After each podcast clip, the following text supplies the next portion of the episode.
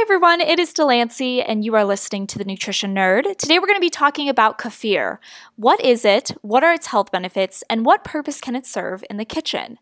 So, kefir is a fermented milk product similar to yogurt. It comes from Russia and is sometimes referred to as the champagne of milk for its natural carbonation. Kefir is light, foamy, creamy in texture, and can be made with low fat milk. Kefir is different from yogurt in that a different type of culture is used to ferment the milk. While yogurt sticks to only bacteria, primarily lactobacillus species, kefir uses both bacteria and yeast.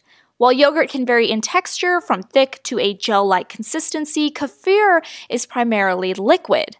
Now, there are tons of varieties of kefir. You can make it with cow's milk, goat's milk, even camel's milk. It can also be made with non dairy milk, such as almond or soy. Kefir is most often consumed as a cold beverage, though it can be mixed into smoothies, used in baking, or poured on top of breakfast cereal.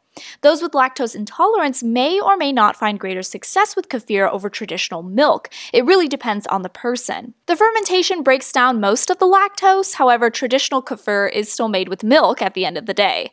But like I said, non dairy options are also out there. Kefir contains protein, calcium, potassium, and B vitamins.